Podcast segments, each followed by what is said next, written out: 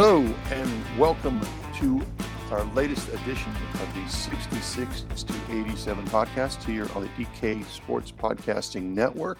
I'm Tom Reed, joined as always by Dave Molinari, and a little bit later we will have Andrew Gross from Newsday. Uh, he'll be in the third segment. Uh, Andrew has, um, we'll get into a little bit later. Also, he's got some podcasts uh, that he we're going to put out there for him regarding the death of the, the great Clark Gillies. Uh, he, uh, in part of that, part of one of them, he inter- interviewed former uh, Penguins Stanley Cup winner Bryan Trottier. So we want to alert you to go ahead and give that a listen. You never, sure, there's still a lot of Trottier fans here in Pittsburgh, and that's on the Newsday site. Go to the Islanders, you'll find it, no problem. Uh, but Dave, right now, what I want to talk about is uh, this team is we're, we're recording this on Friday afternoon, and this team is kind of in a three-way tie for first place uh, in the Metropolitan Division. It's been a slow, steady climb with the way this team has been playing. Uh, their loss again, overtime loss against the Kraken, notwithstanding, it's been a very good run. And I want to go back to the off season. Uh, right after the, the team loses to the Islanders in six games in the first round. And that whole summer, Dave, not a lot happened, at least for, for a lot of fans. There, there, there, was a lot of thinking like they need to get someone in here to challenge Jarry, Uh, given how shocking his his collapse of form was in in, in the in the playoffs. Uh, they see Jared McCann leave. They see Brandon Tanev leave. Uh, they're signing Evan Rodrigues. What what what, what that, what's that going to do? They're going to sign Evan Rodrigues for another year. Uh, they bring in Brock McGinn. Uh, they not quite sure who this Brock McGinn is. Yes, he's he's, he's like a steady third liner. Uh, Don, Danton Heinen and I don't think there was a lot of positive vibes in the off season about this team and what it was doing and what its objective were and how are they going to uh, how are they going to make it through the stretch where we already knew there wasn't going to be Sidney Crosby and Evgeny Malkin at the beginning of the season? And yet, lo and behold, we're sitting here and this team is in great position uh, to reach the playoffs again. And I just want to go back and your thoughts on on on how does management deserve a pat on the back for the fact is, look, we knew what we were doing here. Uh, yeah, yeah. I mean, it, it's hard to dispute almost anything they did. I mean, you can possibly argue that uh, they shouldn't have traded McCann, or that sure. they should have uh, protected Tanev, which is was the case with me. Um, I I wouldn't have exposed Tanev in the expansion draft, but um, you know, with with the you know the people that they brought in, it's hard to find uh, any real flaws in them, and you know, most GMs, if not all GMs, uh, tend to be a little more patient than fans who want to see moves made, or not just fans, but media members who want to see major changes, uh, but don't have to deal with the repercussions of uh, those changes or you know take into account things like salary cap hits and, and, and that sort of thing. So, you know, um, Brian or not Brian, Ron Hextall. You say Brian Hextall? Yeah. uh, uh, some of our roots uh, in this game go back; uh, they run pretty deep. Uh, Ron Hextall and uh, Brian Burke, I think, in general, exercised patience. Some of it forced on them by the salary cap. Sure, but you know they they didn't make any radical moves. Hextall, as an ex NHL goaltender of some renown, obviously saw qualities in Jarry that made him think that his uh, his body of work outside of the playoffs, uh, you know, merited sticking with him despite his uh, implosion uh, during the Islander series. And you know, to this point, uh, his confidence in Jarry certainly has been rewarded. Now, you know, we won't pass final judgment on on Jarry until we see him in another playoff series but that's a few months down the road. So, you know, to this point, uh, it's hard to find too terribly much wrong with the things management has done since the end of last season. And it is weird how how perceptions can change in just a matter of four or five months. At the time, we're thinking they've got no problem with their backup. Casey DeSmith is a solid backup, and Jarry's the one we have to worry about. And now, six months down the road, you know, I'm sure the Penguins fans are like, "Well, what about the backup goalie? You know, what, what are we going to do here?" Uh, it is amazing how things change. You know, Brock McGinn was a kind of a this. He was their big signing, and people were like, "Who's Brock McGinn?" I mean, he's he's like a third liner on a on a really good team, and yet Dave, he's sitting here again. We're recording on Friday. The man has 10 goals. There's only a few guys ahead of him on this team. And oh, one of them is Evan Rodrigues, who they signed to a one year deal in the offseason, thinking, what do we still need Evan Rodrigues around for? Uh, let's take those separately. What have you been your thoughts on on McGinn's contribution to this team? Uh, he has far exceeded my expectations for him. Yeah. You know, he wasn't a high profile guy with the Hurricanes. Um, I th- I think he's been a, a more conspicuous presence uh, with the Penguins than than he was in Carolina. Uh, certainly, I did not appreciate his value. I think he's been a more than adequate replacement for for Tanev, uh, even though they're very different players. Um, I I think that he has filled that void uh, more than capably. Uh, I, am very impressed with him, and just the the solid two way game that he plays uh, to this point. Yeah, uh, Rodrigues.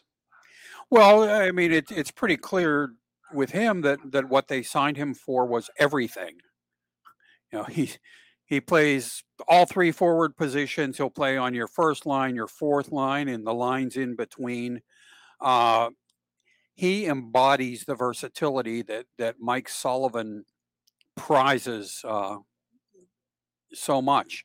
Uh, you know, he has uh, run into a bit of a scoring drought lately, but he he was not brought uh, brought back necessarily for his point production. He's just a you know a, a, a great fill in for for any void that that appears in your lineup, and, and heaven knows there have been voids appearing all over the Penguins lineup to this point of the season. Yeah, um, and and you know, again, Danton Heinen, we, we mentioned him as well, but I, I do want to move on here. Uh, the other news of this week, of course, is uh, uh, t- talking about guys that have been brought in in recent times. Uh, we, we and we've talked about this many times over. The, when Jeff Carter was brought here near the deadline last year, people were like, "Oh my goodness, that, that's that's it. That's that's that they're bringing in a 35, 36 year old player." who really has kind of been on the downside of his career, and yet he's been nothing but terrific here. Uh, signed a two-year deal, uh, 3.125 million per season. Uh, he turned 37 on January 1st. Dave, what do you think about the move, and what do you think uh, this signals as far as uh, the attempt to maybe keep this core core group together?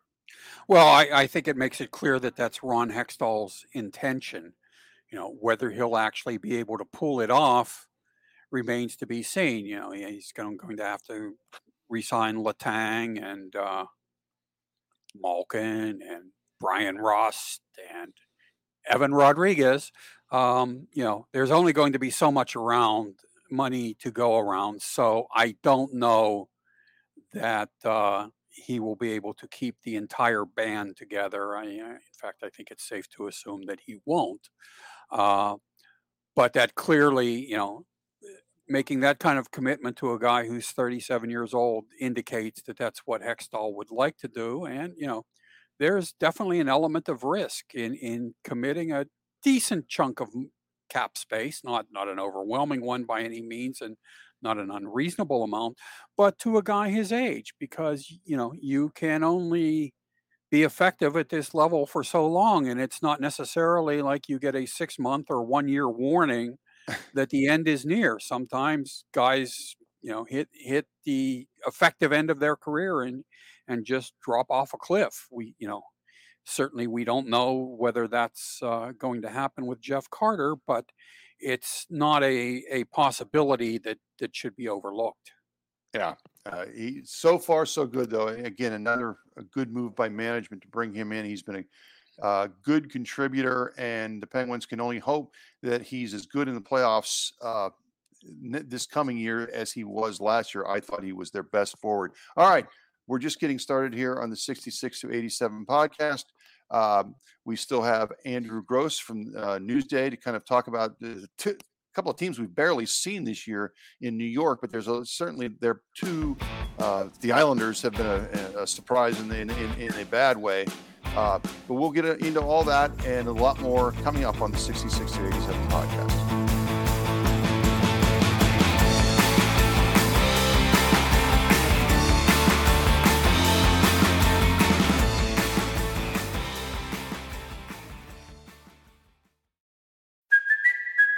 Kaley Cuoco for Priceline. Ready to go to your happy place for a happy price? Well, why didn't you say so? Just download the Priceline app right now and save up to 60% on hotels. So, whether it's Cousin Kevin's Kazoo concert in Kansas City, go Kevin, or Becky's Bachelorette Bash in Bermuda, you never have to miss a trip ever again. So, download the Priceline app today. Your savings are waiting. Go to your happy place for a happy price. Go to your happy price, Priceline.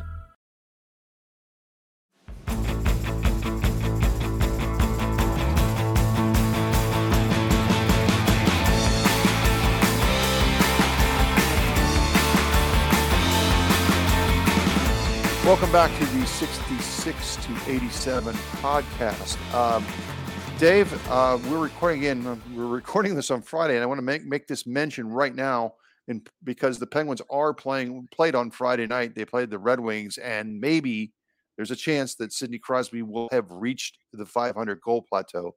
He started the day at 497, and the way he's been playing lately, you wouldn't put it past him.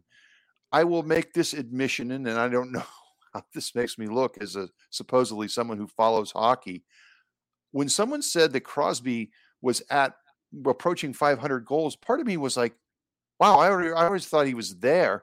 And then I thought more about it, and I thought, when I think of Sidney Crosby, there are some players I think of defined by numbers. There, there are guys that are just like when I think of Gretzky, I, I think of uh, guys like Mike Gartner, great goal scorers, Ovechkin. I, I know, kind of know where he is.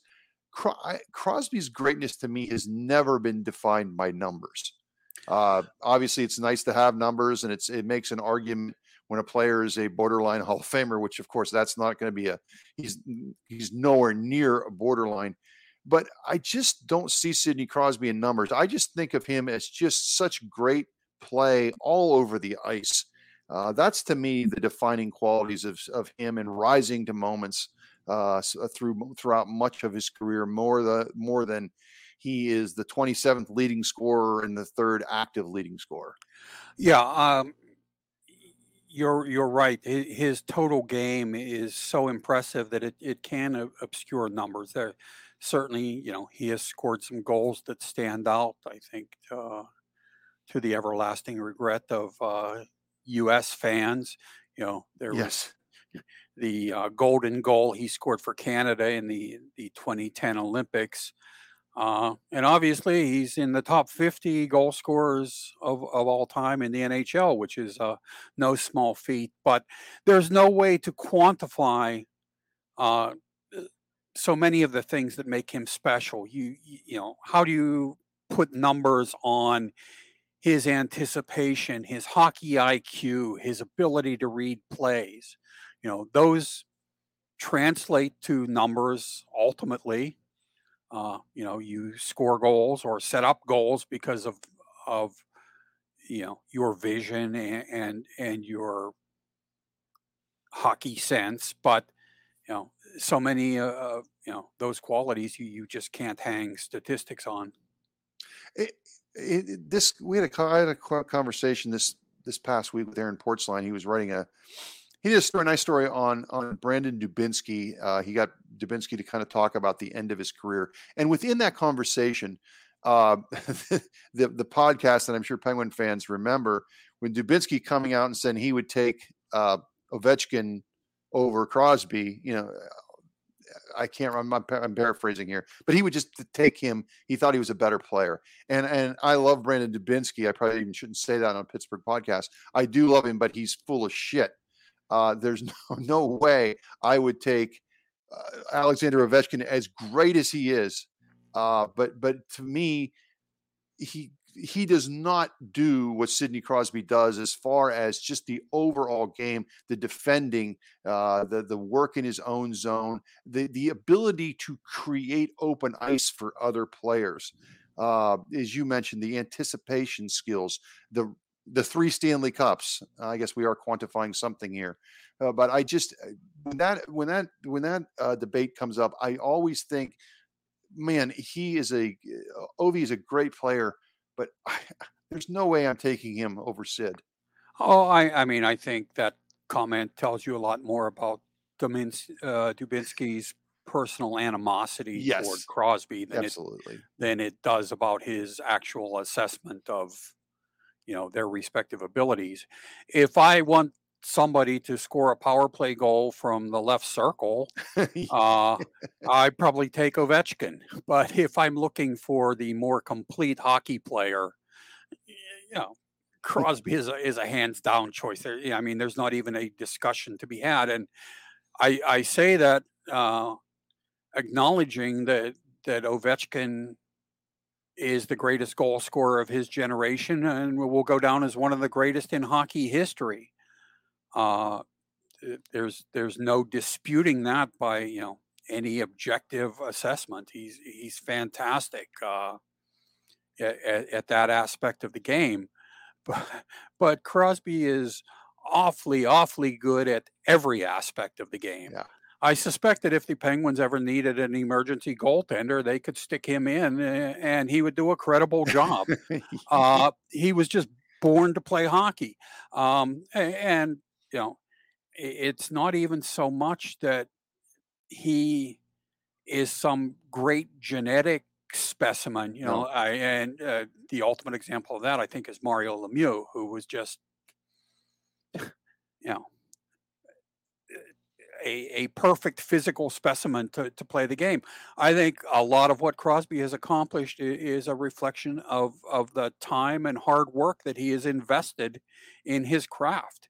Um, I think uh, if he had approached his his work the way a, a, typical player does, he would have been a very, very good player. Um, as it is, uh, because of yeah. the commitment he made, you know, he turned himself into one of the all-time greats, and uh, one that, yeah. uh, with all due respect to uh, Dubinsky, I would uh, certainly take ahead of Alex Ovechkin. yeah, me too. Yeah, it is amazing. You you talk about two of the five, six, seven greatest hockey players, uh, both in that vein of not being the biggest, fastest, or whatever you want to call it, with Gretzky and and and, and Crosby, and yet there they are, as you know, unquestionably in the top ten, and, and it may end up being in the top five. Uh, Sid, when it when it comes right down to it. All right, let's move on to a different type of topic. Uh, something that also made news this week. Uh, Teddy Blueger out uh, six to eight weeks, I believe, with a broken jaw on, on a on a hit day to me by Brendan Dillon that I I I have no skin in the game as far as being a, a Penguin fan. I, I could not believe there was no supplement. First of all, there was no penalty on the play but that's okay. You can sometimes officials on the ice miss calls. It, happens. You hate to see guys miss calls, but sometimes calls get missed. That's why there's the eye in the sky, something the, the, the czar of discipline, in this case, George Parros, who should look at that and say that deserves something. And uh, he didn't even get as much of a fine. Am I correct on that? There was not even a fine for that hit he, uh, as far as uh, I know, he didn't even get an email of reprimand for that.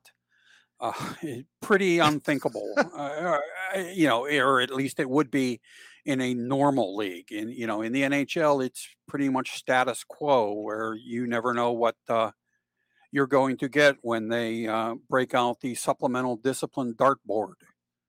Um, you know, yeah. Why? Why this league?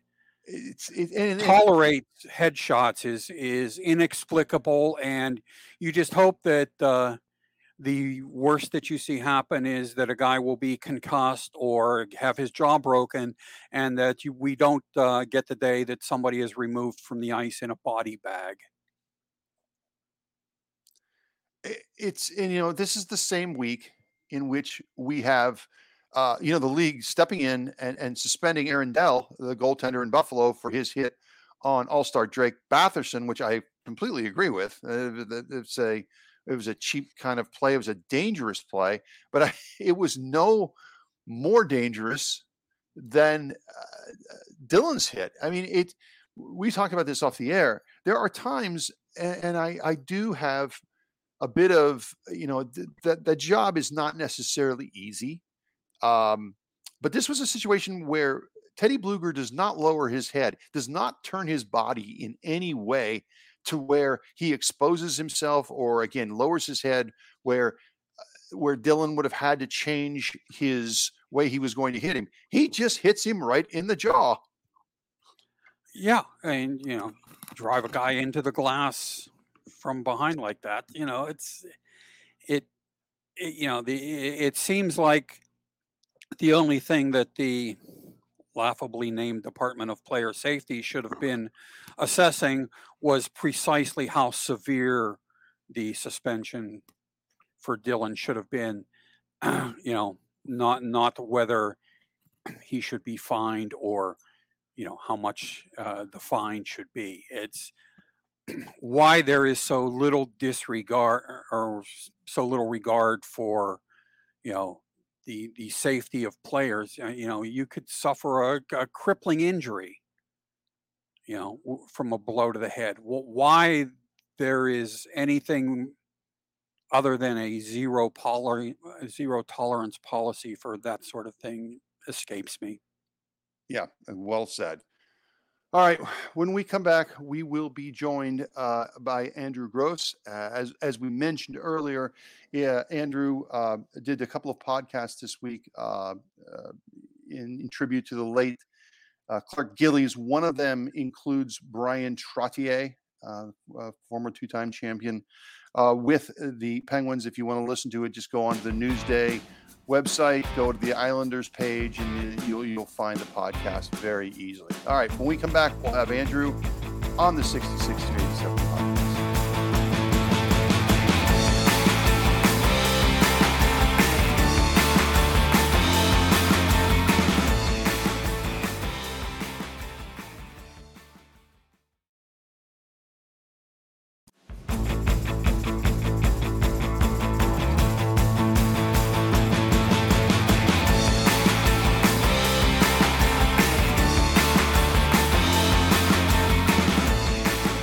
Welcome back to the 66 to 87 podcast. And now, as promised, being joined by Andrew Gross from Newsday. We're going to talk a little New York hockey. It's a weird year. Uh, it's a weird scheduling year. The the uh, the Penguins have only played the Islanders once to this point. They've only they've not played the Rangers at all. And last year, of course, with all divisional play, it was like every other couple days. Uh, it seemed like uh, the Penguins were playing a New York team. Um, but I think one of the biggest surprises of this season to this point has been the Islanders and just their uh, from almost the beginning of the year, just between playing on the road for 13 games, having an 11 game road lo- or 11 game losing streak, to injuries, to illness, they just haven't been able to get going. Andrew, this was a team that a lot of people when they picked their top eight in the conference, there was no hesitancy putting the Islanders in there, given their playoff, uh, how well they've done in the playoffs the last few years. How do you how do you put this season into perspective? Yeah, uh, I'll, I'll, go one further. I know uh, not only myself but other people, and we asked Barry Trotz and the players about it before the season. They didn't shy away from it, but uh, after you, you know, you get to the NHL semifinals twice. You lose once in game six, and then last year in game seven uh, to the eventual Stanley Cup champions. This season was really Stanley Cup or bust for this franchise, and it's really starting to look like bust. Um, you know, I think last night was a, uh, uh, you know, kind of a tough loss for them. They lose 3 2 to the Kings, and they just can't beat playoff contenders um, against teams uh, now in a playoff spot or who were in a playoff spot as of last night's game. The Islanders are only 213 and 2 and Mm. they've been outscored in those games if i'm doing my math correctly 58 to 26 so they they haven't competed with the elite teams in the nhl this season it has been a very strange season uh, you start with a 13 game road trip which on paper is very daunting but the way the league did it they really broke it up so it was uh, you know, uh, probably three or four separate road trips. Uh, I'm trying to remember back. I think it was four separate road trips within that. Uh, The biggest block was a six game uh, uh, trip to start the season. But the, the flip side of that was the Islanders had way too much time off uh, at the beginning of the season, both scheduled. They had, was it, one game in, in, in 10 days uh, scheduled during that 13 game road trip, and then another uh, span when they only had one game in seven days. And then because of the COVID 19 outbreak uh, that the team went through starting in mid November, uh, and the NHL finally started postponing some of their games as a result. First, they were forced to play through basically a hybrid NHL AHL roster for a long time, and then uh, the game started getting postponed. Um, I, th- I think over a span of 25 days, they wound up playing just four games, uh, December through January. Um, Barry Trotz said it, it felt at times like the Islanders weren't even part of the NHL. He said he felt like a, a college coach where the, the teams would just, you know, maybe practice a little bit and then play on the weekends. And he said that that was probably the more difficult part. Um, but now, now there are no excuses because they're playing regularly. They have everyone back in their lineup except for uh, top pair defenseman Ryan Pulock, who is a big absence, but still, you know, every team has to go through injuries. The Penguins survived without Evgeny Malkin, uh, for an example, and the Islanders just have gotten no traction, and and it's starting. You, you, you're really questioning at this point whether they can make a playoff push, even though they have a lot of games in hand still. Andrew, how much of the issue is their lackluster play at the new arena where they really haven't established any kind of home ice advantage yet? And is that a surprise or is that to be expected when a, a team uh, is adjusting to a new facility? I, I I think it's more their inability to to like I said compete against the better teams in the league or to get points against the bigger teams, uh, the better teams in the league. Uh, at one point, they had a stretch at UBS where I think they were seven one and one.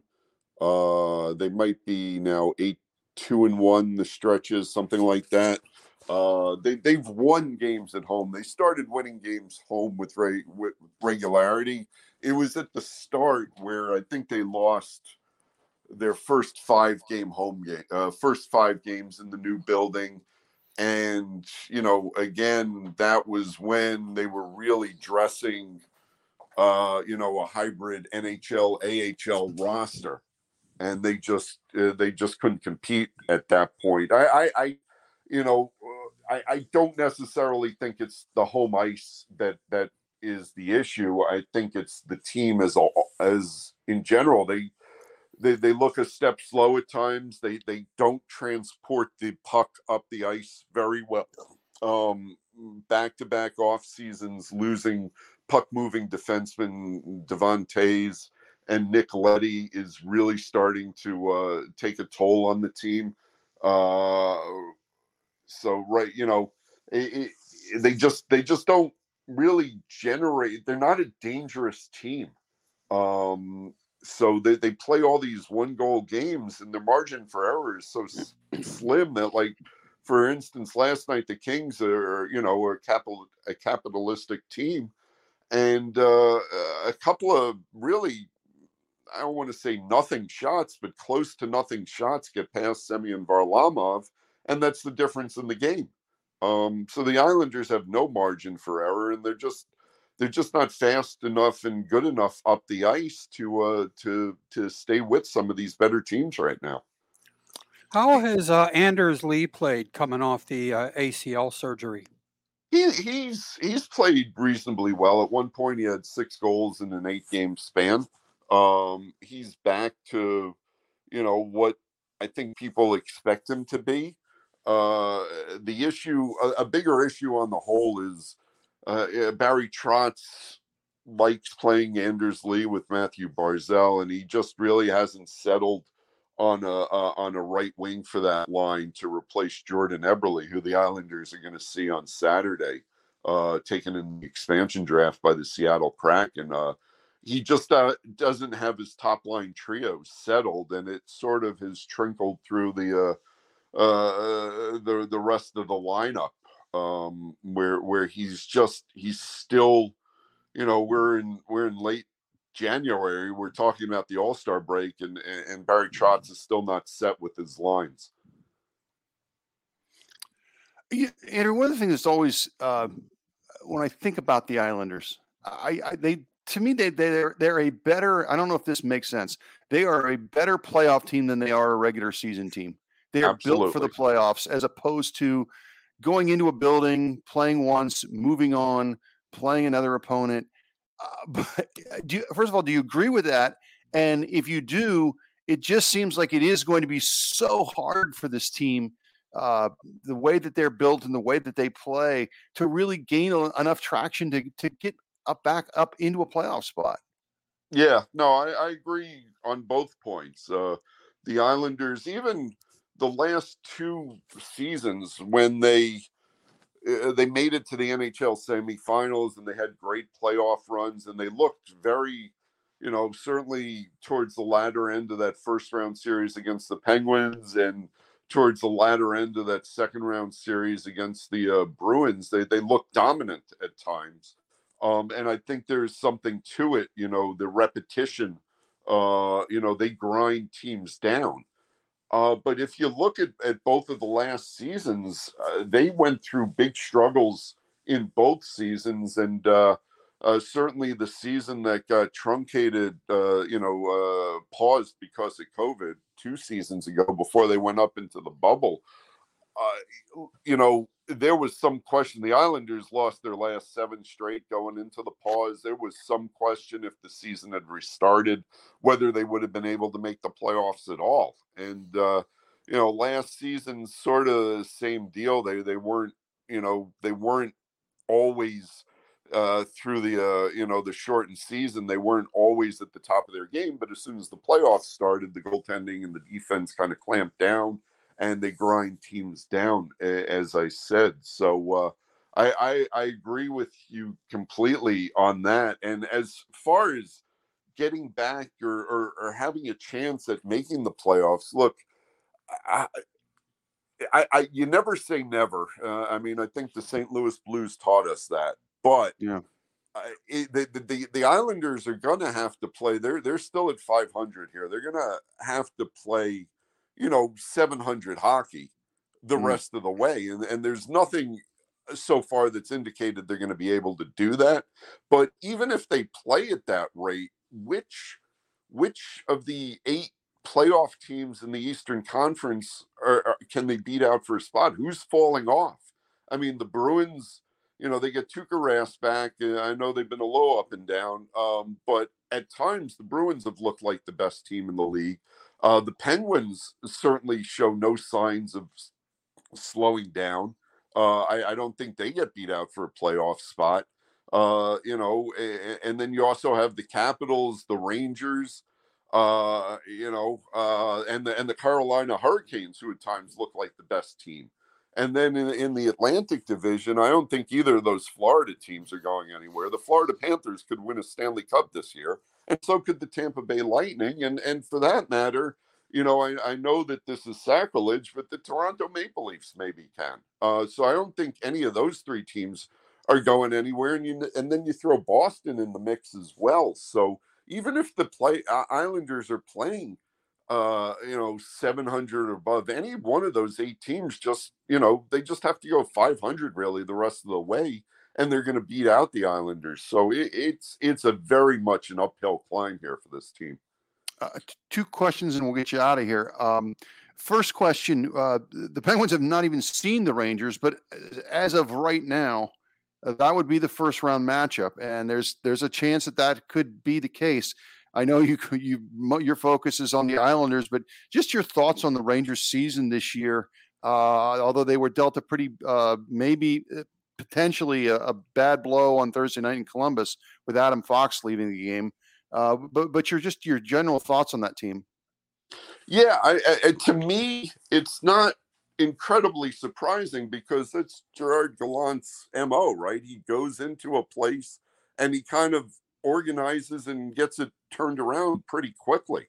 Uh, you know where where he's gone. Certainly, you know, look at what he did in Vegas, but you know, even in his previous stop in Florida, uh, he was good right off the uh, the get go, if I remember. And look, Chris Drury taking over for John Davidson and Jeff Gorton. Uh, he had a mandate, and he, you know, he had a plan, which was to to to change the culture and and to change this team from a team that had many talented pieces, but often didn't want to engage physically and much preferred like uh, an east west sort of game, which you can't really thrive in in the NHL for too long.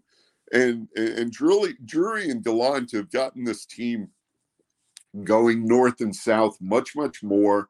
Um, they've gotten good goaltending from from both guys. Shesterkin when he's healthy, which really is the big question for the franchise at this point, and, and Georgiev, um, who I think still would prefer to be a number one goalie somewhere else, but for now is, you know, I know he kind of the, the the the Rangers really got you know roughed up in in Columbus the other night, and Georgiev was in goal, so uh, could have the net uh, for Henrik Lundqvist night tonight against the Minnesota Wild and Cam Talbot, but. uh I, I don't see the Rangers going anywhere. I, I, I, you know, the intangibles that Ryan Reaves has thrown into this organization, uh, I, I think, you know, for this season is, is huge. But and, they, you know, we'll see how bad the Adam Fox injury is. I, I, I, thought I heard it might be a wrist issue.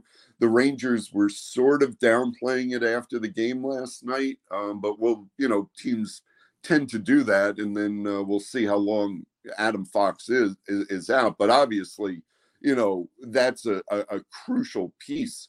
Uh, you know, he's uh, obviously their best defenseman, um, and uh, you know the uh, a real reason when when when an organization has you know young defensemen like that, and and the and the Rangers have a bunch of really good young defensemen that set you up sets you up for success. So, well, their their their depth will be tested. I know they've had an issue on the third pair all season, and now with Fox out, at least for the short term, uh, that gets stretched even thinner. So that will be an issue. But uh, you know, well, again, you know, even if they just play 500 hockey the rest of the way, that they they should cruise into a playoff spot. And Andrew, since you covered the Rangers in a previous life, and uh, the Lundqvist uh, number retirement uh, ceremony uh, taking place Friday. What was his impact on the Rangers, and where would you place him in in the post Brodeur era of goaltenders with guys like Carey Price and Marc Andre Fleury? You know, I, I always, I mean, obviously, I saw this guy every day, and I don't just mean on the ice. I, I, I saw him every day off the ice, and the way he acted off the ice almost elevated what he did on the ice. Because, I mean, you guys know for for the media, Henrik Lundqvist was amazing. Um, you, you have this star goalie who literally talked every day and not just you know in short clipped answers but he gave thoughtful, long answers. He was accessible. Uh, he was friendly. Um, he, you know, he, he was just an all-around good dude. I mean, the strongest competitor, you know, I, I think I, have I've covered. I mean, just an intense competitor, but he didn't let those frustrations bleed into uh, you know how he treated other people uh, on the ice. Look, the other guys have won Stanley Cups, right? Um, and I think that's really the only mark against Henrik Lundqvist is for as good as he got the Rangers to be, and there were a couple of close calls in 2012. Uh, the, the, the Rangers were just beat up and at the end of the rope, and the Devils beat them in uh, I think it was what six games in that uh, Eastern Conference uh, uh, final. Um, but that might have been you know, that was a really, really good team. That was certainly John Tortorella's best team with the Rangers. Um, then 2014, Alain Vigneault's first season, uh, Hank really backstopped the team um, to the Stanley Cup final. And uh, I was talking to Kevin Weeks about this yesterday. In that Cup final, it, it was just, you know, the Rangers came up against a goalie who was playing as good as – as Hank was and Jonathan Quick, and against a, a, team that was just at a different level in the Kings. They found their game, and as Weeksy said, you know, uh, the Rangers just never found their game that series. But but Hank was incredible in that series, and then the Rangers' best team with Hank was probably the next season. Uh, uh, the 2015, uh, and they lose to uh, the Lightning uh, game seven at Madison Square Garden uh, in the Eastern Conference Final. That was probably uh, that was definitely the, the, the Rangers' best team. So where do I put him? I mean, uh, the fact that he didn't win a Stanley Cup puts him, you know, just a slight notch. I think under Marc Andre Fleury, um, everyone, you know, Carey Price is obviously just an incredible goalie. I think most goalie experts would agree that just slightly a little bit more talented than Henrik Lundqvist. Um, and you know, but again, talking to Kevin Weeks the other day, and and and Kevin was Henrik Lundqvist's goalie partner, uh, Hank's rookie season with the uh, with the Rangers. Uh, Weeksy called Henrik's technique and the way he presented himself to shooters. Uh, Kevin just said it was all different. Uh, the way he positioned his pads, the way he positioned his body, um, what the, the shooters were looking at. Uh, Kevin Weeks was saying technically shooters were were so confused by that. They had never really seen a goalie present himself like that. And then you go with Henrik's really blinding speed at the at the start of the career uh, his lateral movement, uh, which Weeksy pointed out happened without him lifting a skate, which was a huge advantage. And uh, uh Weeksy called him like a goalie 2.0, really, at the start of his career in terms of his technical ability. He was just a step above everybody else.